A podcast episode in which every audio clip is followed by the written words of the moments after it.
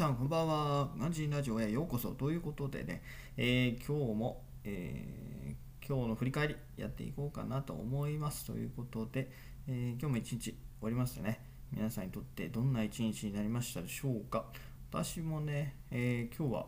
久しぶりに、え4時に起きられましたね。え4時に起きたの本当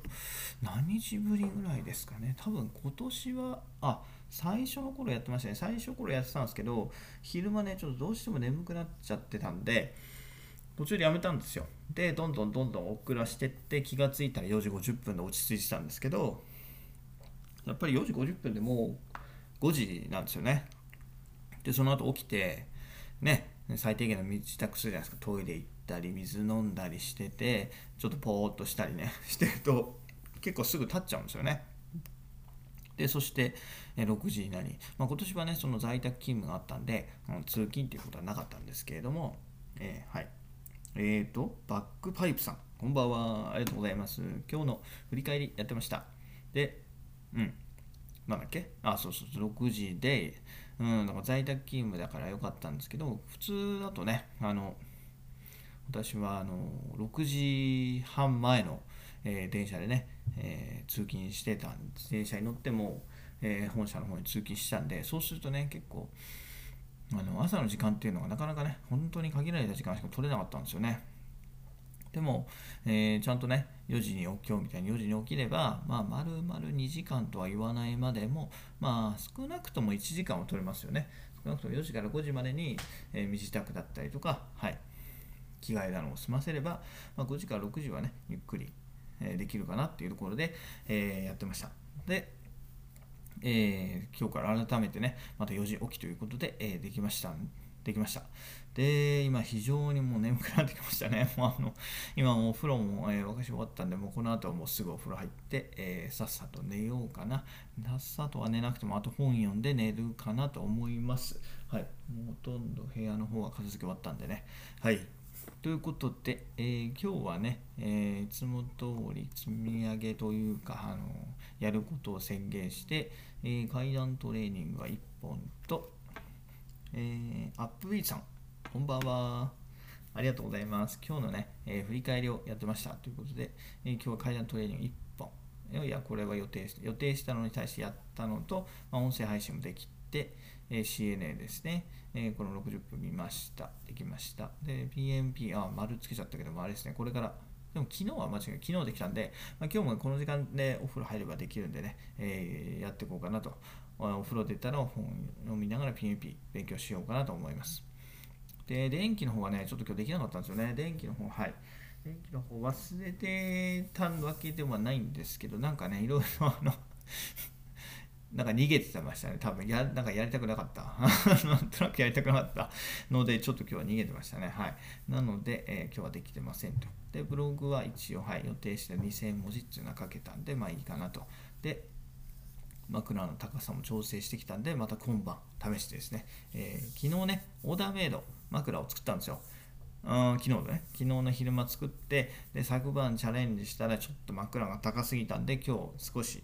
低くしてきました。で、えー、またどうなるかってところで今晩寝てからですね。なんかね、昼間、最後にその行く前に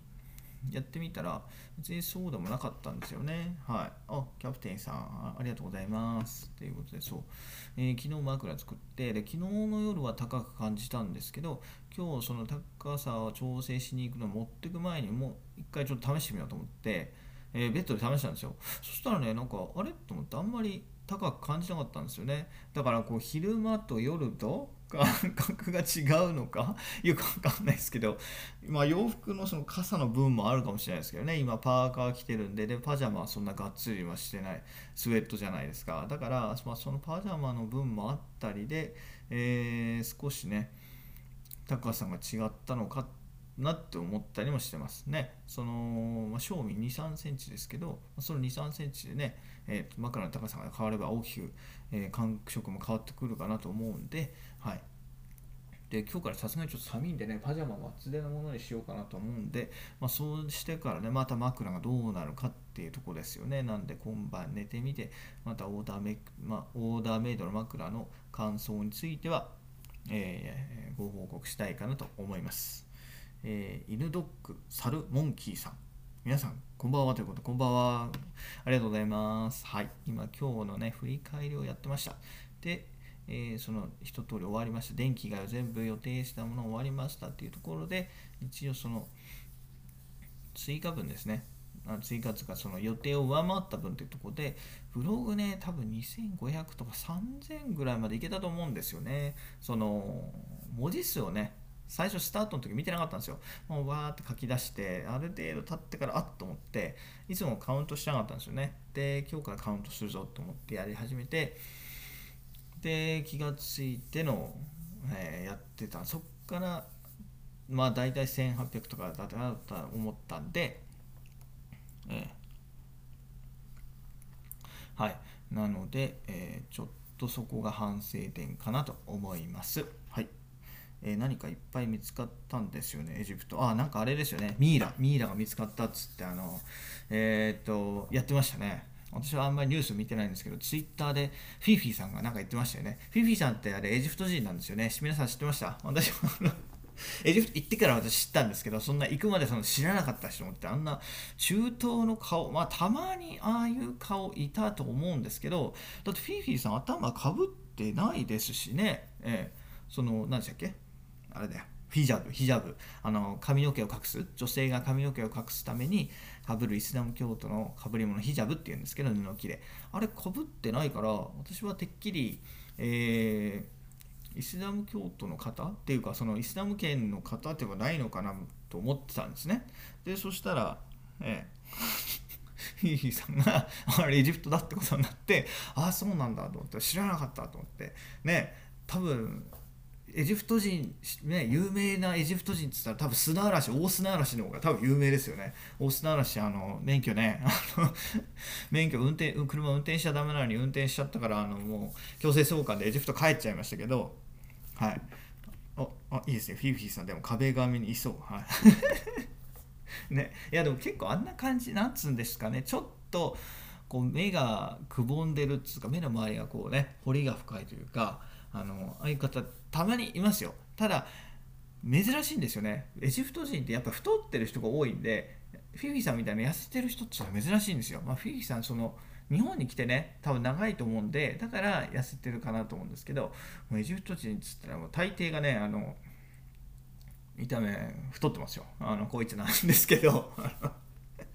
大抵は太っててはい。ねあのだから痩せてる人の方が珍しい。痩せてる人ってねあのもうバンバン言っちゃいますけどどっちかっつうとあの申し訳ないんですけどちょっと病気持ちの人が多いんですよ。痩せてる人って何かしかの病気を持ってるから痩せてんだ。食べられないから痩せてんだよみたいな明らかにそういう人多いんですよね。私の人いた時のあのお客さんが結構そうでしたね。あの何人も太ってる人がいる中でたまに痩せてる人がポンポンっているんですよね。そうするとあのー体でちょっと体を壊しちゃってあの今食事制限してますよとかそういう人が多かったんですよね。なので、はい、フィフィさんちょっとフィフィさん多分ね 日本に住んでるからと思うんですよ。なのでね、はい、そんな別に国でね偏見を見るわけじゃないですけどまあそういう感じ。私の現地に行った感想ですけどそんな感じでした。えー、黒い犬みたいな、まあそうですよね、黒い犬、うん、黒い犬っていうか、もうフィーフィーさんが、まあね、あの、なんですか、ミイラじゃねえかじゃないけどちょっとね犬ですかね。私個人的にはなんか馬じゃないかなと思うんですよね。はい。ていうかもういいっすねフィリピさんはね。ということでえミイラ見つかった。そうミイラ見つかったんですよね。でも結構ねエジプトねミイラあの日常茶飯事で見つかってんですよ。ただあのエジプト人がそれほど気にしてないしあのちょいちょい見つかるんでね。でね、その例えば見つかりましたって言ってで専門機関にお願いするじゃないですか。で専門機関に調べてもらいます。で調べてもらってる期間ねあの掘り出しの掘り出しとか例えばそこで工事してた時に工事が止まっちゃいますよね。でそうなった時にその費用対効果を見るとあんまりやっぱりだからあのわざわざ調査してまで工事をストップしてまであのやることでもないんですよね。彼らから言わせればですよ。こうねやっぱり研究してる歴史とかを研究してる人たちにとってみればこうものすごい成果なんでしょうけどねあの普段の仕事 例えばビル建てますとか、えー、今よくやってる博物館今建ててるんですけどねエジプト。すごい大きな博物館建ててるんですけどそういうねあの工事が今最盛期なわけですよね。本当に人口が爆発的に増えててもう多分このままいったら多分今年とか去年か今年でまあそれか来年ぐらいもう本当に2、3年ぐらい、日本を超えるぐらいの勢いなんですよ。もう1億超えて、1億2000万人いくようなあの数字で今、ガンガン伸びてて、だからもう日本を超えるぐらいになってると。っていう中で、貧困層が多くて、あの住居も足らない。で、それに伴ってインフラも足らないんですよね。あの道路とかがまだまだ狭いし、うん、あの幹線道路にしてはボコボコなんでどうしてもそのインフラ整備が間に合ってないっていうところがあるんでそのミイラよりも 昔よりも今なんですよね彼らにとってみれば。あのはい。申し訳ないですけどね。だから結構見つかっても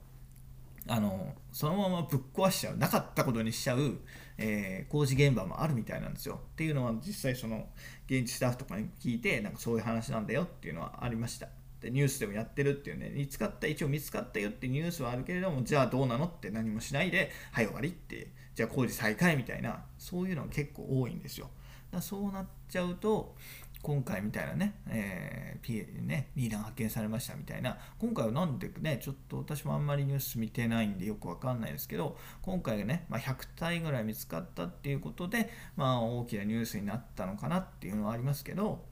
その23体だったりとかっていうのは結構ねあのボコボコ見つかってるんですよ、まあ、それぐらいねあの 神秘の国だっていうことですよね。はい。ね。なのでね、ええー、何の話だっけ？そうピラミッドミイラの話。ミイラの話ねなんかだんだんだいぶそれだいぶ話がちょっとそれちゃいましたけどそう。なのでねあのうん。歴史の人には申し訳ないけれどもまあ現地ではね、えー今を生きる人たちがあの頑張ってますよということでね、はい、だからそういうねちゃんと、あのー、ね、日本だったりアメリカとかがねそういう建物に支援するのはいいんですけどそういうね歴史とかそういう調べるものに対してもね支援、まあ、もしかしてやっていくかもしれないですけどね。ODA とか訓練かもしれないですけどもっとね、あのー、そういう人たちのためだけじゃなくてそういう人たちに二次的にね関わる人たちにとってもあのもっと金銭的な支援をしてあげれば確かにもっとより良い、えー、文化的な、えー、歴史的な資産が見つかる可能性があるのかなと私は現地にて感じました。はい、